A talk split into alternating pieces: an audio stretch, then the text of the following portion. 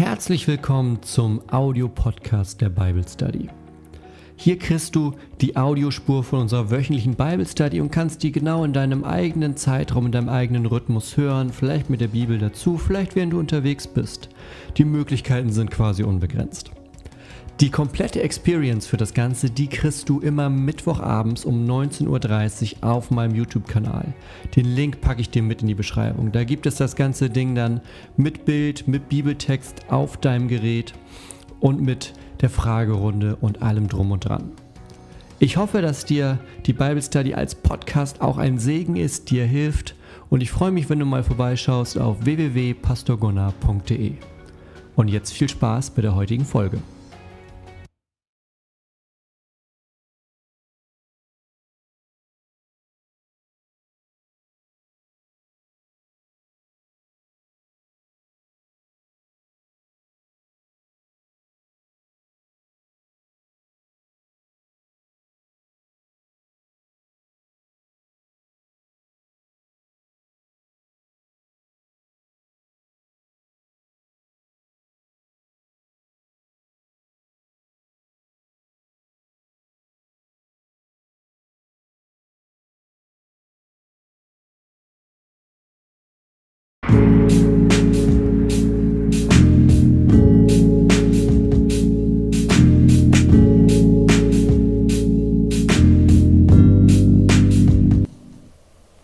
Einen schönen guten Abend euch. Es ist Mittwoch, 19.30 Uhr, Zeit für Bible Study. Und heute haben wir ein richtig schönes Thema. Wir haben nämlich zwei wunderbare Bilder, die Jesus benutzt, um uns was deutlich zu machen, wenn es darum geht, naja, sollten wir Dinge, die, die kaputt sind, einfach nur flicken oder ist es Zeit für was Neues? Denn wir neigen ja dazu, häufig so Dinge zu flicken. Ne? Also vielleicht ein Flicken, wenn man, ne, erinnert ihr euch vielleicht, ich als kleiner Junge gerne mal so ein Flicken auf, auf dem Knie von der Jeans gekriegt, von also Kindergartenalter. Da wird einfach nochmal was geflickt, das hält noch, das geht noch, das funktioniert noch. Heute ist es manchmal so, dass wir versuchen, Beziehungen zu flicken, wenn das irgendwie nicht mehr so ganz richtig ist. Und Jesus möchte heute mit uns darüber reden, wann es an der Zeit ist, was zu flicken und wann die Dinge auch einfach mal neu müssen. Also das machen wir heute im nächsten Stück, das wir haben von unserer Bible Study im Markus Evangelium. Daneben geht es noch ums Thema Fasten, denn das ist auch immer ein Thema, was mir, was mir tatsächlich oft begegnet in Fragen. Ähm, wie schaut es heute eigentlich aus? Müssen, sollen, dürfen Christen fasten? Wie ist es da? Dem gehen wir heute auch so ein bisschen nach. Wenn du Fragen hast, schreib die gerne in den Chat rein. Großfrage davor, finde ich es schneller. Und jetzt starten wir erstmal eine kleine Runde und schauen uns mal an, was wir so finden in unserem Bibeltext von heute. Übrigens, ich freue mich, dass ihr euch freut, dass wir die 19.000 geknackt haben. Siehst du, die 20 sind jetzt ganz dicht dran. Ganz vielen Dank euch allen, dass ihr mit dabei seid und mitmacht. Und wenn du jemand bist, der noch nicht abonniert hat, jetzt ist die Chance. Dann kannst du sagen, ich war einer, der noch vor 20.000 dabei war. also gucken wir mal in unseren Text für heute. Die Jünger des Johannes und die Pharisäer fasteten regelmäßig. Eines Tages kamen einige Leute zu Jesus und fragten, warum fasten die Jünger von Johannes und die Pharisäer, deine Jünger aber nicht? Jesus erwiderte, fasten denn die Hochzeitsgäste, während sie mit dem Bräutigam feiern? Natürlich nicht. Sie können nicht fasten, solange sie mit dem Bräutigam zusammen sind. Doch eines Tages wird er ihnen genommen werden. Und dann werden sie fasten. Und jetzt dieses, diese beiden Bilder, von denen ich gesprochen habe. Niemand flickt ein altes Kleidungsstück mit neuem Stoff. Der neue Flicken würde einreißen und schließlich wäre das Loch im Kleidungsstück größer als zuvor. Bild 1. Bild 2. Es füllt auch niemand neuen Wein in alte Weinschläuche. Sie würden platzen. Der Wein würde auslaufen und die Schläuche wären verdorben. Neuer Wein gehört in neue Weinschläuche. Das ist unser kleines Stück von heute. Und so zum Kontext, ne? Wir sind jetzt in dem Teil vom Markus-Evangelium angekommen, wo es so ein bisschen um die Auseinandersetzung geht. Ja, wir hatten das beim letzten Mal schon.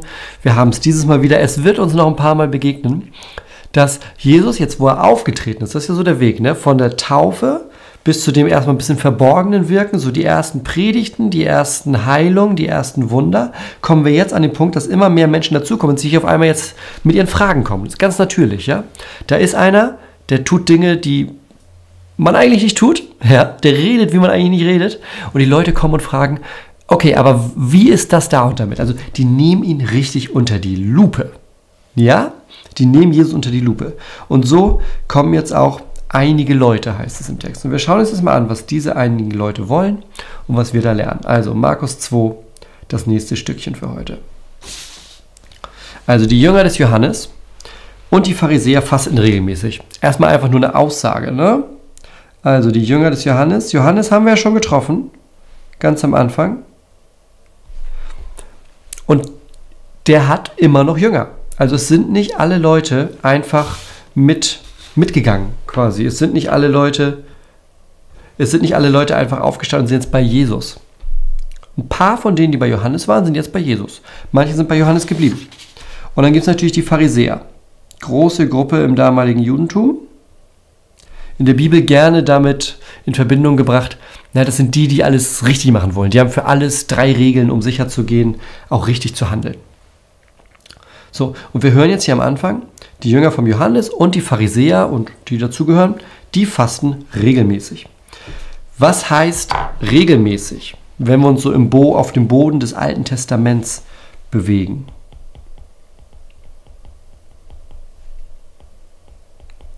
Also, im AT selber gibt es keine richtige Fastenpflicht bis auf einen Tag. Also es gibt einen Tag im Alten Testament, der vorgegeben ist, da müsst, müssen alle fasten. Da muss jeder von euch fasten. Sonst gibt es nicht einen typischen Wochentag, an dem gefastet werden muss. Ne? Nicht mal an dem Ruhetag, nicht mal am Sabbat ist es so, dass die Leute fasten, sondern sie dürfen nicht kochen, klar, aber sie dürfen vorkochen und dann essen. Das ist kein Fastentag, der Sabbat. Also, im Alten Testament gibt es einen Tag, an dem gefastet werden muss, laut Altes Testament, und das ist der Yom Kippur. Der Yom Kippur ist der große Versöhnungstag. Der Tag, an dem, ähm, kannst du nachlesen, wenn du es möchtest, in Levitikus 16. Also drittes Buch Mose 16. Und da ist es beschrieben, dass ist alles aufgeschrieben in der Zeit, ähm, als sie in der Wüste unterwegs sind. Das heißt, sie haben das Zelt. Das Zelt ist quasi der Tempel. Und später wurde das im Tempel gemacht, als der gebaut war. Als das eingeführt wurde, ist er noch nicht gebaut, da sind die im, im Zelt. Und einmal im Jahr geht der Hohepriester in das Allerheiligste, also in den hintersten Teil des Zeltes, wo die Bundeslade steht. Zehn Gebote, Indiana Jones und so. Und macht dort ein besonderes Opfer. Und das Opfer ist sozusagen ein Blutopfer an dieser Lade. Und dann gibt es noch ein zweites Opfer sozusagen. Da wird einem, einem Tier, einem Bock, dem werden ja quasi die Sünden des Volkes aufgelegt und dann wird er in die Wüste gejagt. Da kommt in die Wüste schicken hier, in die Wüste jagen. Dieses Bild ist das. Und damit ist sozusagen für ein Jahr quasi die Schuld vergeben. In der Realität bedeutet das, dass die Leute sich aber tatsächlich beieinander entschuldigen. Das ist auch heute noch so. Der Yom Kippur, der wird heute noch gefeiert im Judentum und der bedeutet, dass die Menschen sich beieinander entschuldigen. Die überlegen, wem habe ich im letzten Jahr denn irgendwie, wo habe ich Mist gebaut, wem habe ich Unrecht getan, mit wem habe ich mich gestritten. Jetzt, meistens nimmt man die ganze Festwoche, in dieser Woche sorge ich dafür, meine Beziehung irgendwie wieder auf die Reihe zu kriegen. Und laut Altem Testament ist das der einzige Tag, der wirklich vorgeschrieben ist zum Fasten. Seit dem Exil ist es aber so, dass Fasten eine typische Sitte ist. Also Exil war ja nachdem Jerusalem eingenommen wurde, das Reich Juda untergegangen ist unter den Babyloniern 586 vor Christus. Und seitdem, seit die im Exil waren, weil das Exil eben auch eine, eine bedrückende, eine Krisenzeit war, da passt Fasten ganz gut zu. Ist fast eine typische Tradition. Schauen wir mal Sitte. Brauch. Und dazu ist Fasten außerdem in dieser Zeit immer schon ähm, sehr verbreitet bei Gruppen, die den Messias erwarten. Auch damit ist es verbunden.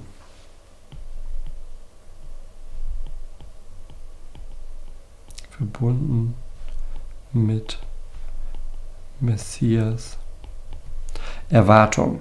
Denn Das lesen wir auch ganz oft, wenn es in der Bibel später noch um Fasten geht.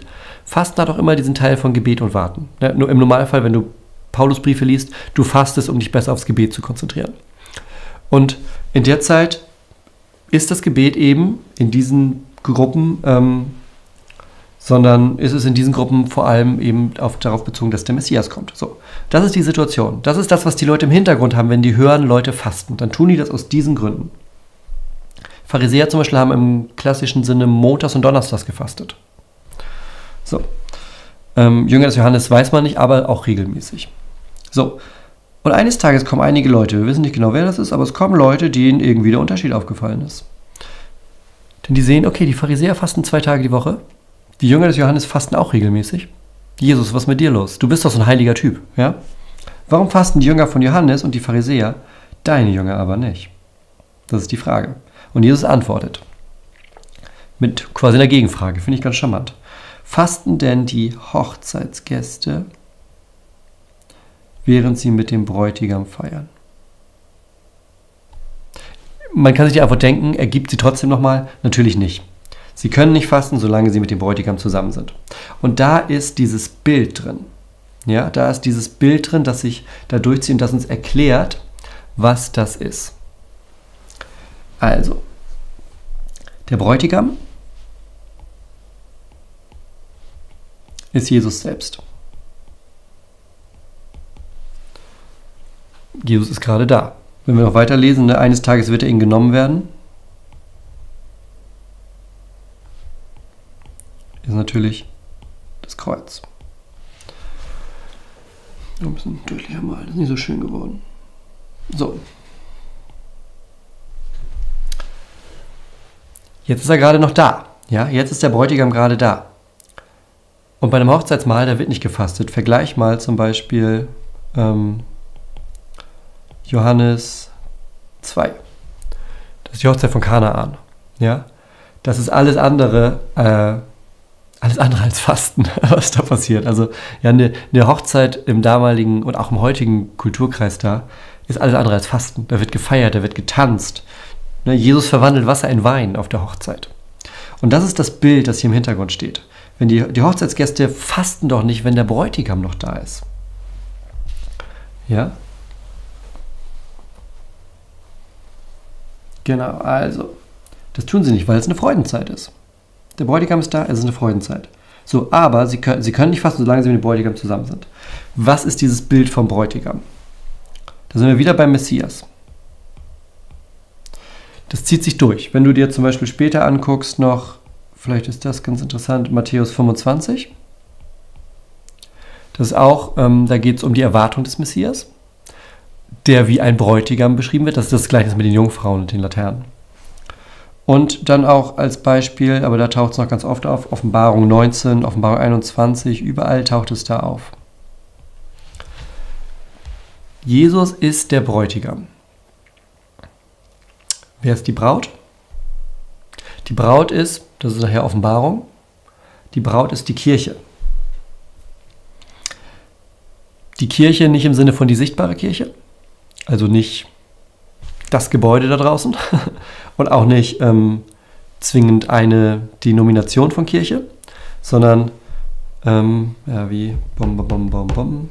Könnte ich mal hier unten malen. Ne? Das ist vielleicht ganz hilfreich, wenn man das Bild später noch hat. Also es gibt, machen wir mal hier, wir haben heute, wir haben heute nicht so viel äh, Markierung, da können wir ein bisschen extra machen. Also zum Beispiel, wir haben hier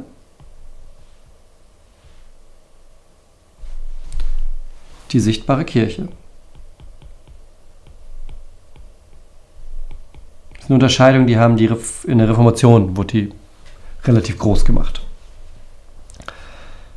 Es gibt die sichtbare Kirche. Das ist das, wo Kirche draufsteht. Ja? Also wenn du durch einen Ort gehst und da ist ein Kirchengebäude, das ist sichtbare Kirche. Wenn du gerade hier live dabei bist, das ist sichtbare Kirche. Wenn du ähm, auf einer Beerdigung bist, ist sichtbare Kirche. Wenn du egal jemanden triffst, Theoretisch, wenn du jemanden triffst, der ein Kreuz um hat, ist sichtbare Kirche. Weil sichtbare Kirche sagt erstmal noch gar nicht so viel. Das ist alles, wo Kirche erstmal draufsteht. So in dieser sichtbaren Kirche gibt es aber die unsichtbare Kirche. Das ist, so, das ist diese Unterscheidung, die die Reformatoren gemacht haben. Die haben gesagt, es gibt die sichtbare Kirche, alles, wo Kirche draufsteht, und dann gibt es die unsichtbare Kirche. Das ist das da drin, da weiß Gott sozusagen, wer dazugehört. Ja, also es gibt äh, dann ganz viele Leute, die gehören zur sichtbaren Kirche. Und es gibt auch ganz viele Leute, die gehören zur unsichtbaren Kirche. Aber nur weil du zur sichtbaren gehörst, gehörst du nicht automatisch zur unsichtbaren. Und diese unsichtbare, die setzt sich zusammen aus allem Möglichen. Da hast du vielleicht hier, das da ist ein Lutheraner, das ist ein Baptist, das ist ein Katholik. Aber genauso ist es auch in der unsichtbaren Kirche. Auch die ist nicht sozusagen die lutherische Kirche. So, ne? Das ist hier genauso. Da ist auch einer von denen drin. Da ist auch einer drin. Da ist auch einer drin. Dann haben wir noch jemanden, der ist Pfingstler. Der ist auch einer hier und dann ist auch noch einer. Also, also verstehst du? Es gibt den Bereich, die, die, die echte, wahre Kirche, die Gemeinschaft der Gläubigen, wenn du so willst, die sich daraus zusammensetzt.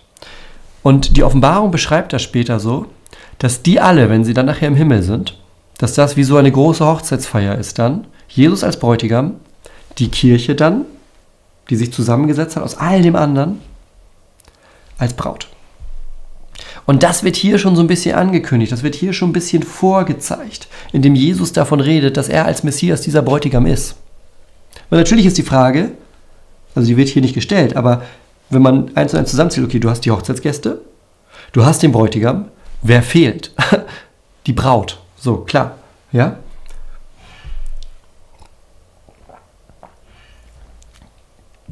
So, 20 hatten wir schon so ein bisschen geguckt. Doch eines Tages wird er ihnen genommen werden und dann werden sie fasten. Also es gibt eine Zeit zum Fasten.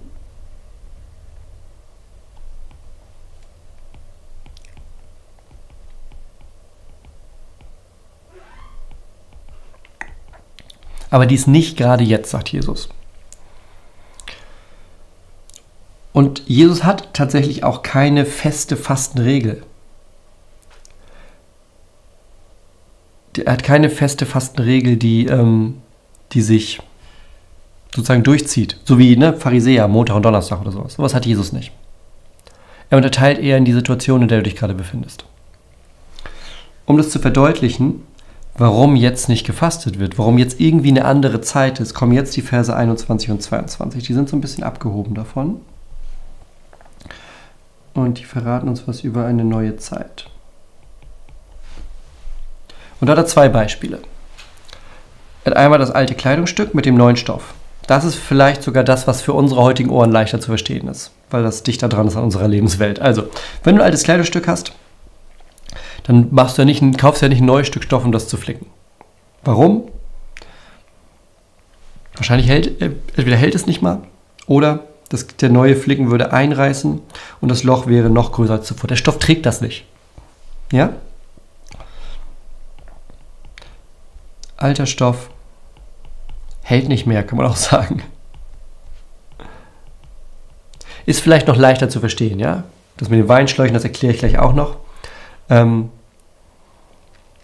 mit den Weinschläuchen erkläre ich gleich auch noch, das kommt dazu noch.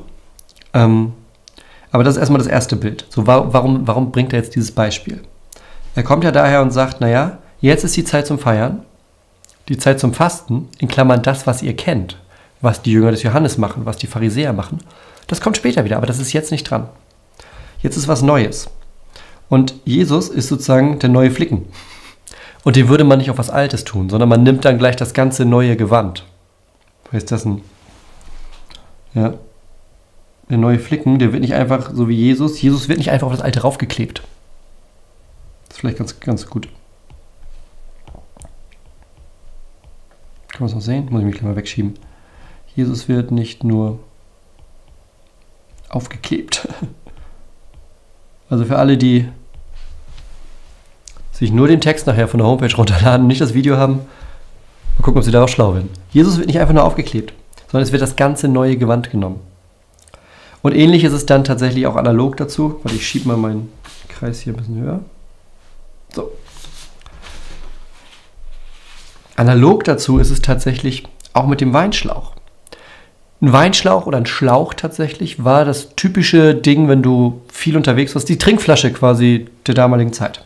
Das ist ein Schlauch aus äh, Leder Und da hat man Milch reingefüllt, Wasser, Wein. Klassisch. So die, die Getränke der damaligen Zeit, ja. Ähm, und ein alter Weinschlauch, der wird halt irgendwann porös.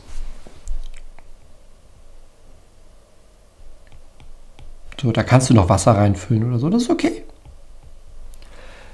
Neuer Wein, junger Wein, frischer Wein, der gärt aber noch nach. Das heißt, wenn du so einen alten porösen Schlauch nimmst und tust da neuen oder jungen Wein rein, dann gärt der Wein da drin und das macht der Schlauch nicht mit, der geht kaputt. So wie ein neuer Flicken nicht auf einem alten Kleidungsstück hält und das nur noch mehr kaputt macht, abreißt, das Loch größer macht. Ja? Also tut man neuen Wein in neue Schläuche. Es bricht eine neue Zeit an.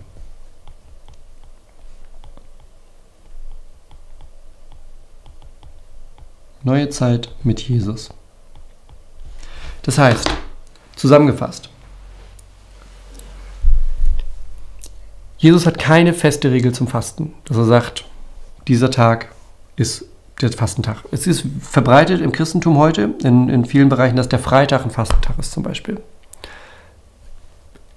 Ist nicht aus der Bibel abzuleiten, ist eine traditionelle Geschichte und es gibt von Fasten bis zu kein Fleisch essen, so. Ähm, ist aber keine biblische Vorgabe. Fasten, wenn man weiter guckt, in den Paulusbriefen zum Beispiel, ist immer dann angebracht für besondere Phasen der Konzentration. Wir haben Fastenzeiten, zum Beispiel die Wochen vor Ostern, auch nicht biblisch, auch Tradition, aber das sind auch so typische Fastenzeiten, weil wir uns auf Ostern vorbereiten. Die Adventszeit ist es auch. Wir bereiten uns in den vier Wochen im Advent auf Weihnachten vor, also die großen Hochfeste, die Jesusfeste. Und da sind Fastenzeiten so typisch. Oder du hast, also du kannst natürlich auch fasten, wie du willst. Ich habe auch ein, zwei Videos zu Fasten auf meinem Kanal hier, aber ähm, es ist nicht sowas, wie die Pharisäer oder die Jünger des Johannes machen, was Jesus macht. Sondern Jesus sagt, mit mir fängt was Neues an. Das Alte hat noch seinen Platz. Ja, es kommt eine Zeit, da wird auch wieder gefastet. Aber die ist nicht jetzt, weil jetzt ist die Zeit der Freude, jetzt ist die Zeit des Feierns, weil der Bräutigam ist beim Fest. Ja? Das ist in kurz unser kleines Stück heute zum Fasten. Und ich kann mir denken, dass da vielleicht noch die eine oder andere Frage kommt. Vielleicht sogar zum Fasten, vielleicht auch zu anderen Dingen. Auf jeden Fall werden wir da gleich mal reinspringen. Ich trinke einen Schluck Wasser. Ihr könnt euch überlegen, was hiervon ihr alles gleich noch machen wollt.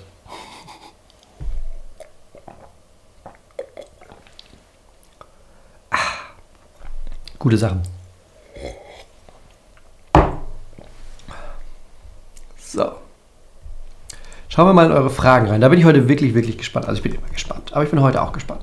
Ich bin heute doppelt gespannt.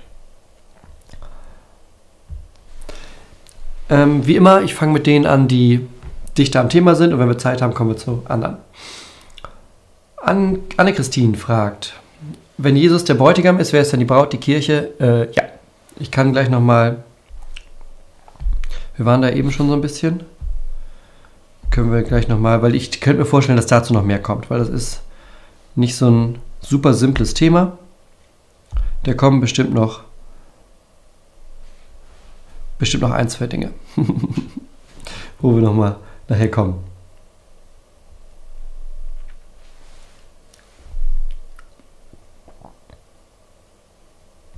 In welchem Sinn ist das christliche Leben wie ein Hochzeitsfest?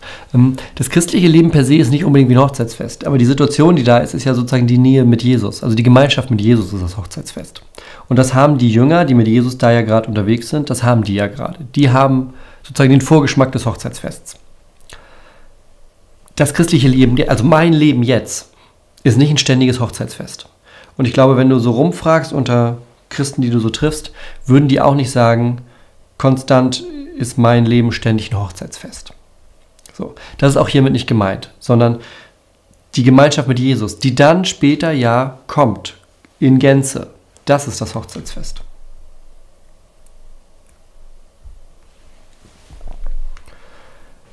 Relia fragt, ist es dementsprechend auch möglich, zur unsichtbaren Kirche zu gehören, aber nicht zur sichtbaren?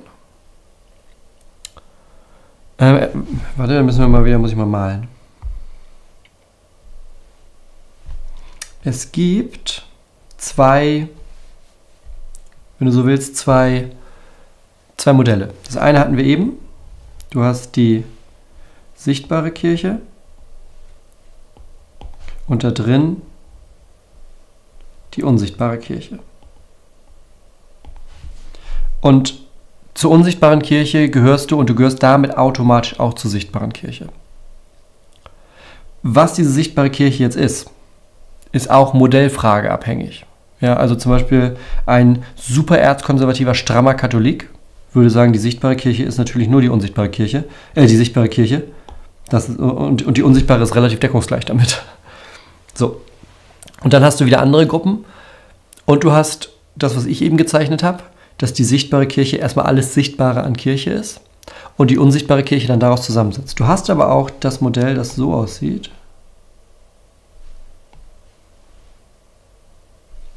Dass du ähm, sozusagen ganz viele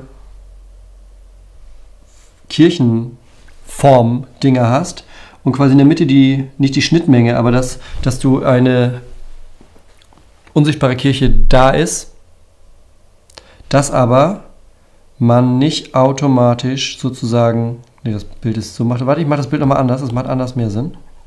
Ich glaube, es macht mehr Sinn, wenn ich es erklären will, wenn ich nur zwei Kreise benutze. Johann, du hast die sichtbare Kirche und du hast die unsichtbare Kirche. Und dann hättest du eine Schnittmenge von Leuten, die zu beidem gehören. Du hättest aber auch Leute, die nur zu Unsichtbaren gehören. Ich favorisiere das Modell aus dem simplen Grund, weil Christentum, wie ich das aus dem Neuen Testament begreife, also von Jesus über die Apostelgeschichte in den Paulusbriefen bis hin zur Offenbarung, immer in Gemeinschaft, in Gemeinde stattfindet. Deshalb ist das Modell, was ich habe, eben nicht nur eine Kirche ist die richtige auf dieser Seite und auch nicht die unsichtbare und die sichtbare. Man kann zur unsichtbaren gehören, aber hat mit der sichtbaren gar nichts zu tun, sondern die unsichtbare ist immer in der sichtbaren drin und die sichtbare wiederum setzt sich aus ganz vielen verschiedenen Dingen zusammen, so wie wir es vorhin hatten, ja? ich weiß nicht, ob, ich weiß nicht, ob es das jetzt deutlicher gemacht hat oder undeutlicher. Aber ähm, das ist, finde ich, die logischste und am biblischen Text entlang beste Erklärung dafür. Nun muss man natürlich dazu sagen, die Krux an dem Ganzen ist natürlich, ähm, dieser, dieses Gegenüber von sichtbarer und unsichtbarer Kirche kommt in der Bibel nicht vor. So, das eheste, was daran geht, ist wahrscheinlich, ähm, im Alten Testament hast du häufig die Rede von dem Rest, der umkehrt. Du hast das ganze Volk Israel, vielleicht ist das analog gar nicht schlecht. Du hast das ganze Volk Israel im AT, können wir auch nochmal dazu malen. Na, hier, AT. Du hast das ganze Volk Israel und du hast den Rest. Und es ist immer so, Gerade in den prophetischen Texten, gerade in den zwölf kleinen Propheten, also die letzten Bücher, bevor das Neue Testament anfängt, da ist es ganz stark drin, dass du immer wieder diese Gerichtsvorstellungen hast und bestimmt andere Dinge, die dazu führen, dass manche eben vom Glauben abfallen oder dass manche ähm, sich herausstellt, die haben nie dazugehört oder oder oder, also sie gehören zum Volk, aber die glauben nicht. Man wird ja reingeboren. Ähm, und dann ist immer dieser Satz, aber ein Rest kehrt um, aber ein Rest bleibt. Vielleicht ist das am ehesten eine biblische Analogie zu sichtbarer und unsichtbarer Kirche. Das ganze Volk und der Rest, die sichtbare Kirche und die unsichtbare Kirche.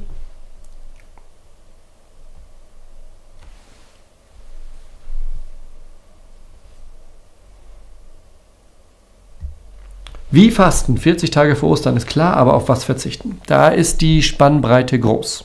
Ähm, ich habe schon unterschiedliches da gemacht. Ich kann mal so ein bisschen eigene Erfahrung erzählen zum Thema Fasten. Also, es gibt die ganz typischen Dinge, dass man sagt, okay, das sind 40 Tage und ich verzichte. Also, warum fasten wir? Ist vielleicht erstmal die Frage. Wir fasten ja, um uns stärker auf Gott zu konzentrieren. Es gibt auch Heilfasten, ja, also Leute fasten auch, um abzunehmen, aber darum geht es hierbei ja nicht, sondern wir fasten, weil wir sagen, dieser Verzicht, der sozusagen, der, der, der drängt mich stärker zu Gott hin. Dadurch, dass ich selber schwächer werde, durchs Fasten, merke ich, dass Gott umso stärker für mich ist, umso wichtiger. Ja, das, das bringt mich näher zu Gott. So. Ähm, und es gibt zum Beispiel die Variante, dass du 40 Tage lang, Beispiel, du guckst viel Netflix, du verzichtest die 40 Tage vor auf Netflix und nimmst die Zeit, die dafür frei wird, was relativ viel sein kann, und betest und liest Bibel. Wäre eine Option. Ähm, es gibt immer so eine Art Fasten, so eine Fastenaktion, die es äh, von den großen Kirchen gibt, die immer ein Motto haben. Und da geht es meistens um irgendwas Zwischenmenschliches. Also, ähm, ich weiß es nicht. Was, was gibt es dieses Jahr? Ich habe schon wieder vergessen. Ich wusste es, die Tage. Ich habe es vergessen, aber es gibt immer so Aktionen, wo man bestimmte Fasten sagt. Es gibt Klimafasten, es gibt alles Mögliche. Und dann gibt es wirklich das ganz klassische Fasten, was die Bibel normalerweise meint, wenn sie Fasten sagt. Und das ist Verzicht auf Nahrungsmittel. Und tatsächlich den ganzen Tag dann. Also nicht wie zum Beispiel im Islam, da wird ja auch Ramadan gefastet, aber nur bis zu Sonnenuntergang. Ähm, und danach darf man essen. Im, wenn das Christentum von Fasten redet, also von strengem Komplettfasten, dann ist tatsächlich komplettes Fasten gemeint, also alles außer Wasser. Das habe ich mal zehn oder zwölf Tage gemacht, das war das längste. Also wirklich nichts, komplett keine Nahrung zu mir genommen, sondern nur Wasser getrunken. War vorletztes Jahr vor Ostern, glaube ich letztes, nee, vorletztes müsste es gewesen sein. Habe ich ein Video auf dem Kanal, kannst du vielleicht mal reingucken. Ähm, also eins für die Vorbereitung und eins für, ähm, für sozusagen, wie war's? ähm, so ein Zwischending, was manchmal gerne auch in christlichen Kreisen gemacht wird, ist Daniel-Fasten. Das kommt aus dem Buch Daniel. Die Dinge, die Daniel am Hof in Babylon essen durfte, dass man nur die Sachen isst. Ist quasi vegan, nur ein bisschen doller.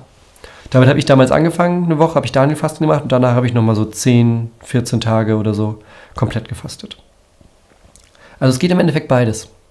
Ich würde nicht aus dem Stand vielleicht, ich meine, geht auch, kannst du versuchen, aber geh vorher zum Arzt. Ja, also nimm das hier nicht als Aufruf, wenn du überlegst, dann guck, dass du vorher gesund bist. Ich bin kein Arzt, Disclaimer ist disclaimed hier. Ähm, man kann, der, also der menschliche Körper ist in der Lage, 40 Tage ohne Nahrung zu überleben. Das ist nicht die Frage. das ist eher eine Willensfrage.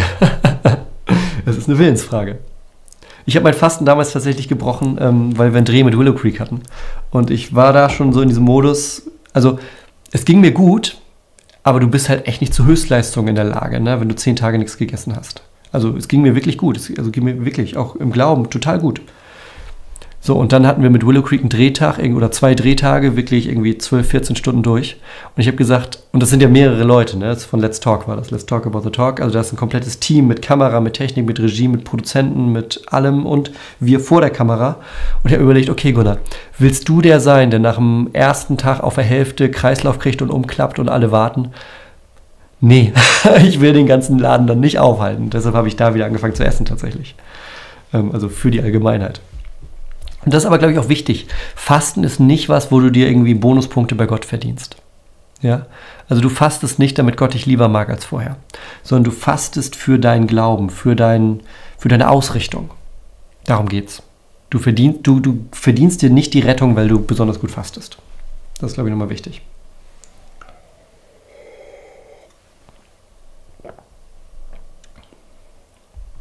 Liz, wann ist für Jesus die Zeit zum Fasten? Er hat ja gesagt, jetzt ist nicht die Zeit, jetzt ist die Zeit zum Feiern. Nach seiner Himmelfahrt bis zu seinem Wiederkommen. Ja, quasi. Also nicht durchgehend, das wäre ein bisschen lange. Aber das ist die Zeit, wo er sagt, das macht Sinn. Ne? Er sagt ja, es kommt die Zeit, da wird er von euch genommen. Kreuz, okay, Auferstehung und dann ist Himmelfahrt. Also wäre das die Zeit, wo Jesus sagen würde, da macht es doch mehr Sinn für meine Jünger zu fasten. Ja, meine Jünger sind jetzt mit mir zusammen, die erleben gerade Wunder, die hören vom Reich Gottes, die fasten doch jetzt nicht. Aber warte mal ab, das dauert gar nicht so lange, da bin ich nicht mehr da und dann müsst ihr das hier alleine regeln. Dann habt ihr genug Zeit zum Beten und Fasten und euch darüber klar werden, wie geht das überhaupt weiter.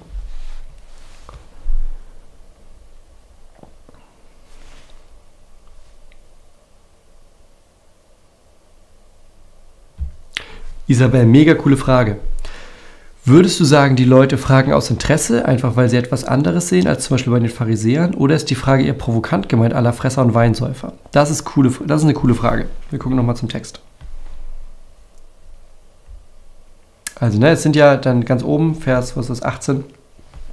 Einige Leute kommen zu Jesus und fragen, warum fasten die Jünger von Johannes und, die und von den Pharisäern, deine Jünger aber nicht?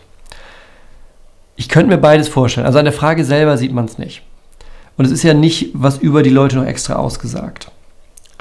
Ähm, und Jesus antwortet auch nicht in einer Art und Weise, die sozusagen irgendwie eine Spitze wäre. Er macht, wir haben es ja schon ein paar Mal gesehen, ne, dass er dann sozusagen in die Gedanken von den Leuten reinguckt und was erwidert oder, oder, oder. Und das ist hier ja alles nicht so. Ähm, ich könnte mir tatsächlich vorstellen, dass es Interesse ist. Weil du musst dir vorstellen, für die Menschen, die sich das damals sozusagen, die das sehen, die kennen vielleicht Johannes und seine Jünger und wissen, was Johannes für ein Typ ist. Wie das so ist, wenn der unterwegs ist. Wie der so die Jünger um sich schart. Wie der mit denen unterwegs ist. Dann unterrichtet er die, dann fasten die wieder. Dann zelten die hier, dann wandern die weiter, zelten da. Er lehrt ein bisschen, er tauft, so. Pharisäer ähnlich. Nicht so eine Wanderbewegung unbedingt, aber die haben auch einen Jüngerkreis um sich und haben so ihre Abläufe. Und bei allen gehört Fasten dazu. Und in gewisser Weise ist Jesus ja ähnlich.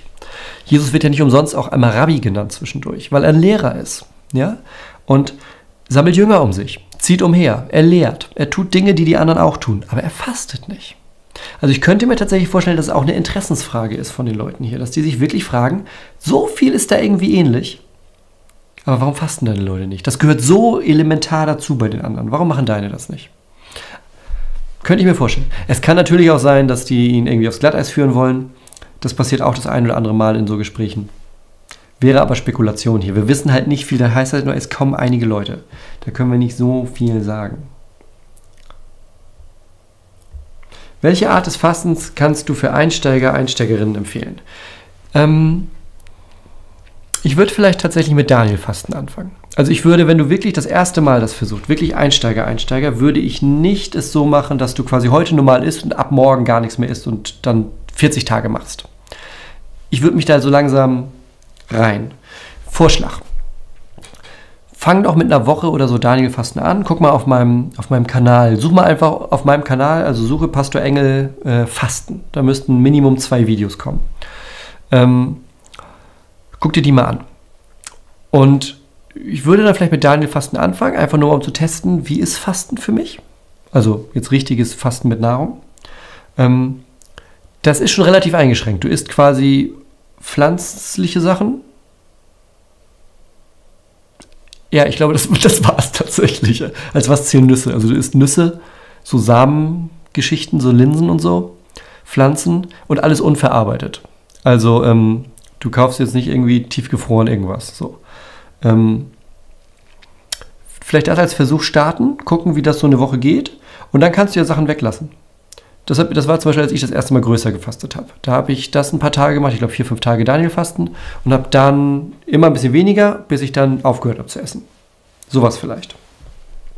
Das würde ich empfehlen. Und achtet tatsächlich wirklich drauf, wie es mit eurer Gesundheit ist. Ne, also es bringt keinem was, wenn ihr, wenn ihr fastet und dass ihr gesundheitliche Probleme habt und es dadurch nur noch schlimmer wird. Da gewinnt keiner bei.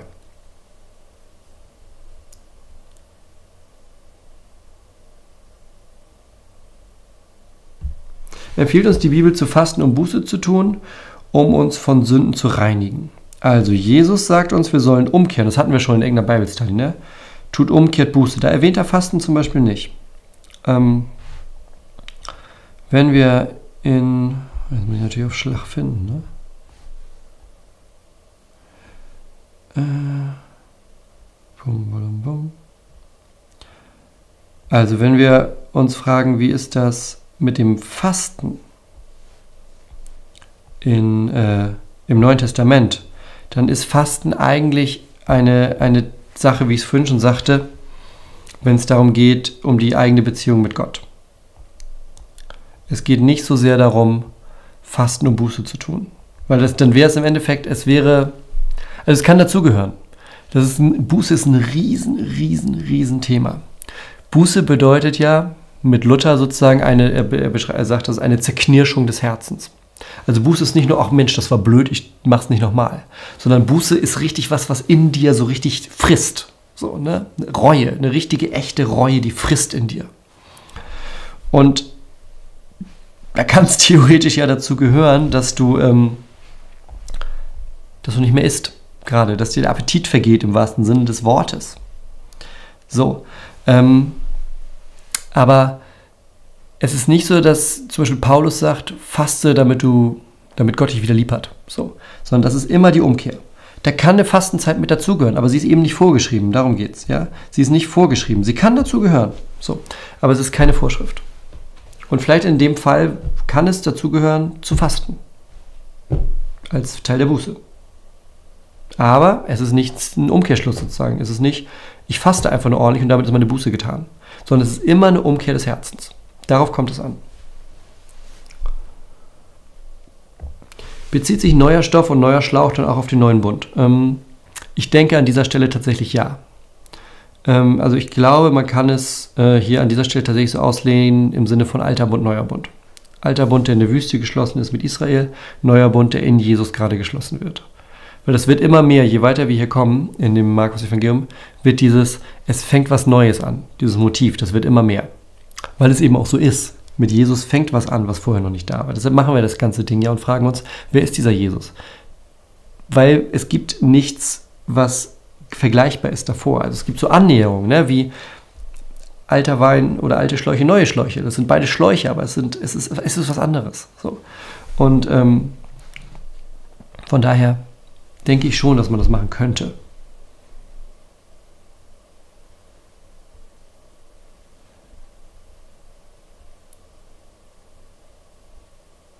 Ähnliche Frage von Jakob. Du bist auch die letzten paar Male immer dabei gewesen. Sehr cool. Der neue Wein ist Jesus, richtig? Was ist dann der alte und der neue Schlauch? Ähm, ich würde, äh, ist der, also man darf Bilder auch nicht zu so überstrapazieren. Ich muss es überlegen. Also ist der neue Wein Jesus? Ich habe ja vorhin gesagt, der Flicken ist quasi Jesus. Ne? Dann wäre mit der gleichen Logik Jesus auch der neue Wein vielleicht.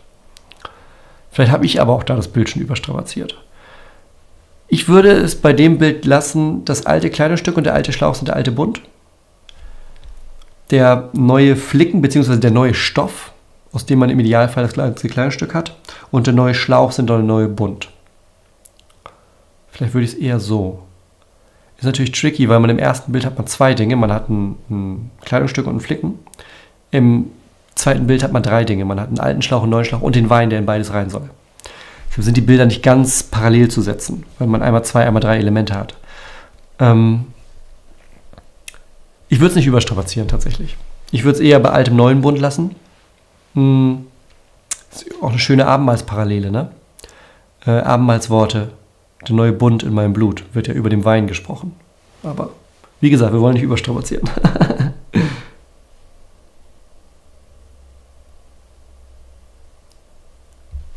Anna fragt, hast du einen persönlichen Tipp? Wir rutschen jetzt langsam so in die allgemeinen Fragen.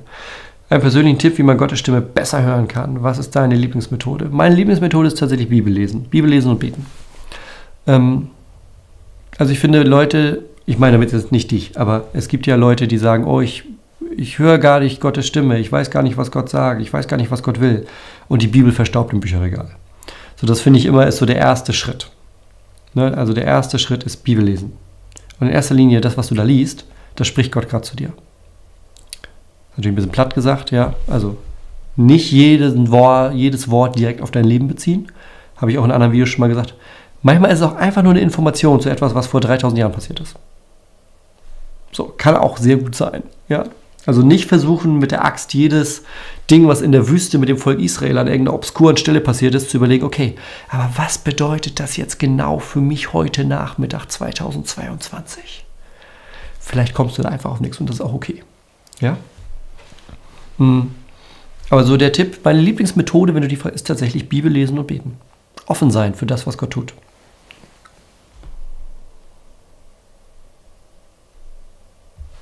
Soll man nur fasten, wenn man unglücklich ist, also nicht zu Hochzeiten?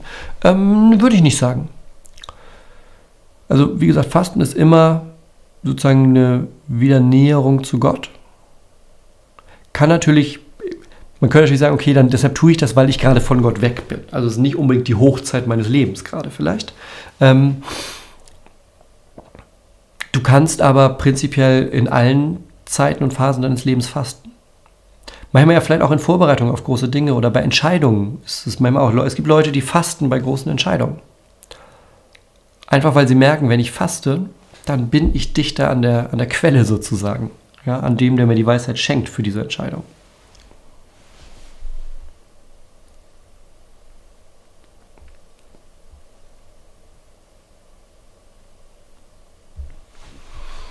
Du hast gesagt, dass in den Paulusbriefen das Fasten näher besprochen wird. Hast du einen Tipp? Ähm, die ersten beiden, also die ersten beiden, es gibt nur, also der erste und der zweite Korintherbrief, da ist Fasten ähm, thematisiert. Ist ganz praktisch, gerade wenn man so Fragen hat zu, ähm, so ein, christliche Einsteigerfragen, empfehle ich gerne die ersten beiden Korintherbriefe, weil die Gemeinde in Korinth eine relativ junge Gemeinde war. Die hatte viele Fragen, die man sich einfach stellt, wenn man mit dem Glauben gerade anfängt. Also vielleicht mal die ersten beiden Korintherbriefe. Wenn man so den vollen Umschlag paulinische Theologie haben will, den Römerbrief. Da hat man so Rechtfertigung kompakt. Das ist für die Korinther zum Beispiel ein bisschen viel. Die haben andere Fragen. Hm. Saftfasten gehört dann nicht zum Fasten oder Suppenfasten. Es muss zwingend nur was sein. Es muss nicht zwingend nur irgendwas sein. Wie gesagt, Jesus hat keine Fastenregel gemacht. Das ist das Schöne für dich, Lydia. Jesus hat nicht gesagt, wenn wir fasten, dann lassen wir aber bitte die Suppe weg, ne? Also von daher, das ist, das ist gar nicht so wild. Also, das entscheidest du. Wenn du, ich, ich kenne Leute, die fasten 40 Tage ähm, oder zwei Wochen oder drei und trinken aber jeden Abend eine, so, eine, so, eine, so einen kleinen Becher Brühe. Wer bin ich, mich hinzustellen und zu sagen, ja, jetzt hat ja aber nie richtig gefastet, ne? das war halt ja nur Halbfasten. Wenn, wenn du merkst, ohne geht es nicht, aber ich merke trotzdem die sozusagen die, die positiven Dinge, die ich durchs Fasten kriege, dann trink doch abends deinen Teller, deine, deine Tasse Suppe. So okay. Also wird dich, glaube ich, keiner dafür verurteilen. Gott schon mal gar nicht. also von daher, wie gesagt, das Praktische, Jesus hat keine Regel dafür aufgestellt. Freu dich. Für Fantasielose und, und mich kannst du ein schönes Gebetsbuch, ein schönes Gebetsbuch, einen Gebetsplan empfehlen. Ah, es gab ein Gebetsbuch, das ist ein bisschen obskur. Wie heißt das noch? Ist auf Englisch, sage ich schon mal vorher. Ist sehr alt. Kommen die ganzen Haken jetzt hier. Ähm, ich habe es digital, meine echte Ausgabe davon habe ich Tobi geschenkt, weil ich es nämlich so gut finde, dass ich es mir digital nochmal gekauft habe, um es auf dem iPad dabei zu haben. Und mein, mein tatsächliches Buch sozusagen habe ich Tobi geschenkt. Äh, hier, das ist eine Gebetssammlung. Es sind, ist eine Sammlung von puritanischen Gebeten. Du magst erstmal sagen, hä? Sagt mir nichts.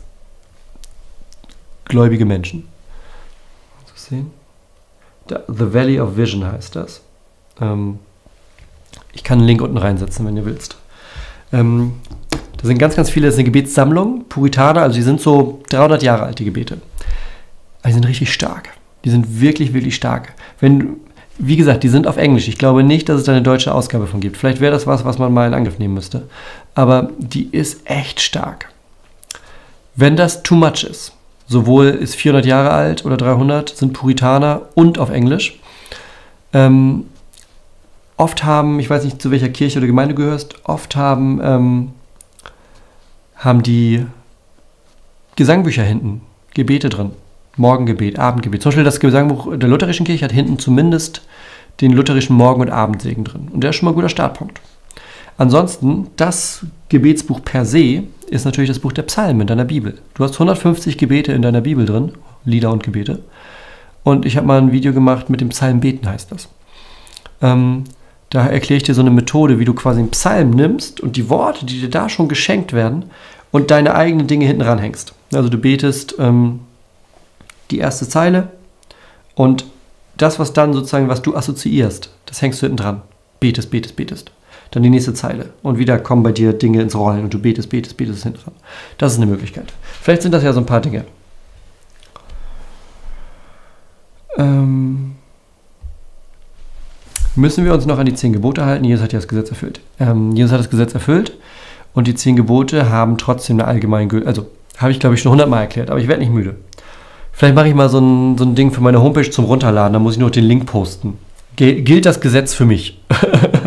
also, das Alte Testament hat drei Arten von Gesetzen. Ich mache es ganz kurz, für alle, die es, es zum Hals raushängen, weil die es jedes Mal hören. Nichts gegen dich, wirklich. Aber das, die Frage kommt so oft. Aber ich werde auch irgendwie nicht müde, sie zu erklären, weil es wichtig ist. Das Alte Testament hat drei Arten von Geboten. Es gibt Gebote, die für das Volk Israel gelten. Als Nation. Wie finden wir raus, wer König ist? Es gibt Gebote, die sind kultischer Natur. Wir haben Tempel, wie opfern wir was? Kannst du dir denken, ist für dich erstmal irrelevant. Außer, also außer du bist Mitglied des Stammes Israel in der Wüste vor 3000 Jahren, das weiß ich nicht. Und drittens sind die ethischen Regeln und Gebote. Und die sind gültig. Die sind ewig. Also du sollst nicht töten, gilt auch heute noch. Also Jesus hat das Gesetz erfüllt, bedeutet nicht, dass wir töten dürfen. Frage, warum wird gefaltet und was ist der Sinn und Zweck davon? Also das ist so, wenn man, wenn man was hat und das ist zu groß, zum Beispiel für eine Tasche. Dann nimmt man das und kann das quasi so falten wenn das noch nicht passt, kann man auch nochmal so falten. Zum Beispiel hier, ich habe hier eine Tasche und dann könnte ich das jetzt hier reinstecken. Also man faltet Dinge, damit die kleiner werden.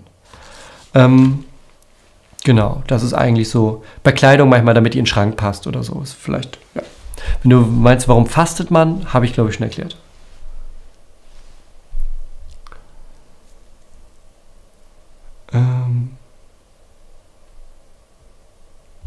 Wie ist deine Ansicht zum Fasten im Islam? Kenne ich mich zu wenig aus tatsächlich.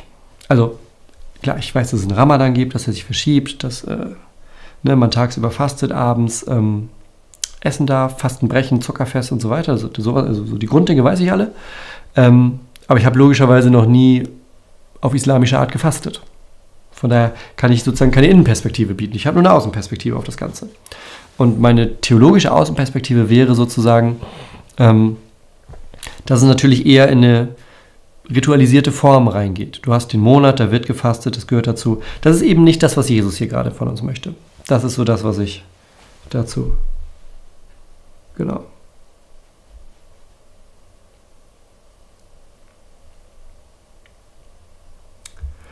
Maria fragt, sind evangelische Christen besser als andere Menschen? Ähm, nee. Nee. Wir versuchen es, aber also nein. Ähm, warte, ich kann dir die, ich gebe dir die biblische Antwort. ah, ich freue mich schon. Äh.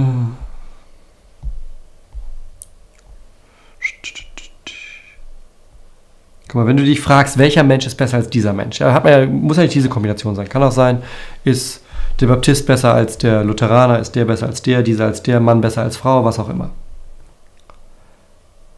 Schlag einfach mal, schnappst dir eine Bibel oder eine Handy-App oder so und schlägst einfach mal Römer 3 auf. und dann. Überschrift hier jetzt in der Schlachter. Kein Mensch ist vor Gott gerecht. Wie nun? Haben wir, ihr, haben wir etwas voraus? Also davor hat er über das Verhältnis von Juden und Christen erzählt. Ganz und gar nicht, denn wir haben ja vorhin sowohl Juden als Griechen beschuldigt, dass sie alle unter der Sünde sind. Wie geschrieben steht, es ist keiner gerecht, auch nicht einer. Es ist keiner, der verständlich ist, der nach Gott fragt. Sie sind alle abgewichen, sie taugen alle zusammen nichts. Da ist keiner, der Gutes tut. Da ist nicht einer. Also, alles, was an uns Menschen, wo man sagen kann, okay, das ist ein guter, das ist ein besserer, das ist ein irgendwas Mensch, das ist alles Jesus. Das ist alles Jesus. Jeder Einzelne alleine von uns selbst vor Gott fällt unter Römer 3. Also sind evangelische Christen nicht besser als andere Menschen. Es kann natürlich sein, kenne ich Beispiele, dass natürlich Menschen, die vom Glauben bewegt sind, vielleicht sich besser verhalten als andere Menschen. Das ist ein Unterschied, ja. Besserer Mensch sein, also von dem, vom Sein her, sind wir vor Gott alle ohne Jesus verloren. Aber es macht natürlich einen Unterschied, Beispiel von den zehn Gebote. Wenn ich von meinem Glauben bewegt bin und sage, natürlich sind die zehn Gebote wichtig für mich, ich, ich versuche nicht zu lügen. Nicht, weil ich mir damit Pluspunkte bei Gott verdienen, sondern weil Gott möchte, dass es so ist. Und ich möchte gehorchen. Und auf der anderen Seite ist jemand, der kein evangelischer Christ ist, dem das egal ist, sagt, pff, ich lüge, wie ich will. So, also im Verhalten, glaube ich, hat natürlich der Einfluss, ist natürlich ein Einfluss des Glaubens da. Ja? Also ein echter Glaube ist nicht ohne Früchte, will ich sagen. Früchte meint die Bibel immer das, was an Handlungen daraus kommt. Ja, ein echter Glaube, ein richtig gelebter Glaube, der hat Früchte. Der trägt Früchte, wie ein Baum Früchte trägt. Und das sind sichtbare Dinge. Das sind Dinge, die sich im Verhalten, in der Sprache, im Tun, im Lassen ausdrücken. So. Und da ist natürlich dann ein anderer Anspruch an jemanden, als an jemanden, der sagt, mit dem Glauben habe ich nichts zu tun. Kann auch ein Mensch sein, der sich ordentlich verhält. So. Aber bei einem, ähm, bei jemandem, der sagt, ich, ich, ich glaube, ich stehe dafür, das ist mir wichtig, da würde ich es erwarten. Vielleicht so. Super. Wir haben schon ganz viele Fragen. Ich gucke noch mal so ein bisschen. Ich habe vorhin ein paar übersprungen, die, ähm, die nicht dazwischen passten, als ich noch bei den, bei den inhaltlichen Fragen war. Ich finde die hier ganz schön von Jan. Wie fühlt es sich an, in möglicherweise langer Arbeit eine Bible Study zu erstellen und dann im Chat Fragen zu lesen, die wenig bis gar nichts mit dem Thema zu tun haben? Liebevoll gemeint. Ähm, ist nicht wild tatsächlich. Also ich habe so das Gefühl, zu dem Thema habe ich in der halben Stunde, deshalb sind die Texte ja auch so klein, habe ich so die Grunddinge gesagt. Natürlich nicht alles. Man kann in der halben Stunde nicht alles selbst über so ein paar Verse sagen. Aber in der ersten halben Stunde von so einer Study habe ich so die Dinge, von denen ich mir denke, wenn man das mitnimmt, bin ich zufrieden. So. Und der Raum danach, der ist tatsächlich für Fragen. Einmal natürlich für Rückfragen dazu, ähm, aber natürlich auch für alle möglichen anderen Fragen, die irgendwie mit dem Glauben zu tun haben. Von daher, also ich, ich, ich bin happy damit, wie wir das hier machen. Also ich bin froh. Ich finde es gut, dass wir diesen offenen Raum haben für Fragen. Ähm, ja.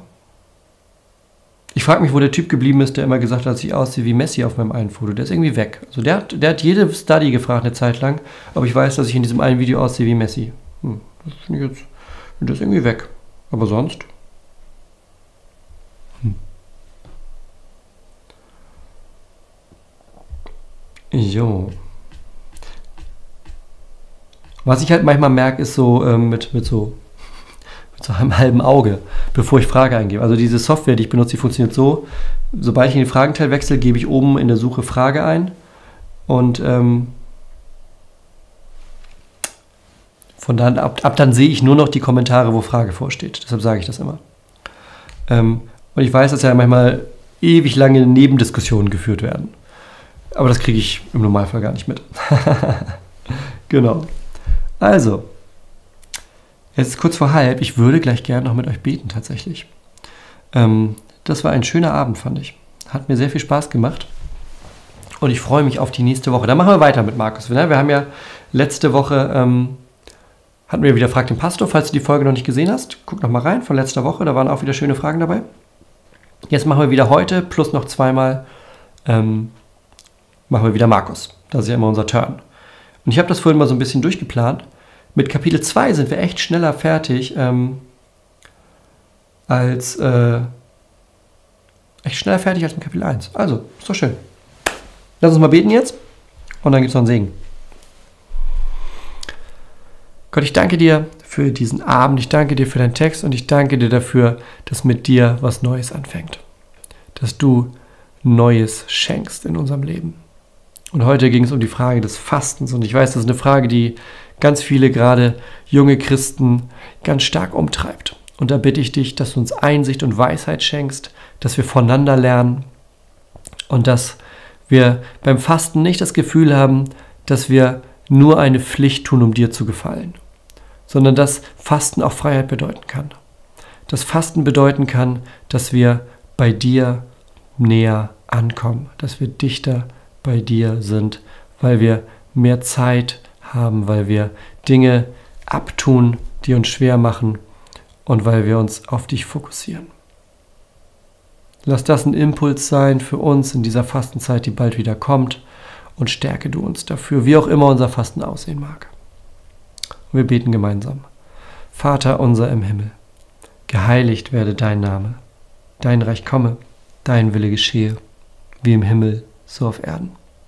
Unser tägliches Brot gib uns heute Vergib uns unsere Schuld, wie auch wir vergeben unseren Schuldigern.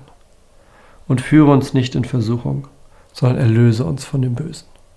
Denn dein ist das Reich und die Kraft und die Herrlichkeit in Ewigkeit. Amen. Und es segne und behüte uns der allmächtige und barmherzige Gott, der Vater, der Sohn und der Heilige Geist. Amen. Ganz, ganz, ganz, ganz vielen Dank dir. Und ich freue mich, wenn wir uns beim nächsten Mal nächste Woche wiedersehen. Also 19.30 wieder hier. Falls du es noch nicht abonniert oder gemacht oder getan hast, tu es jetzt. wir sehen uns beim nächsten Mal. Also reingehauen, Leute. Ich freue mich, dass ihr dabei seid. Das ist top.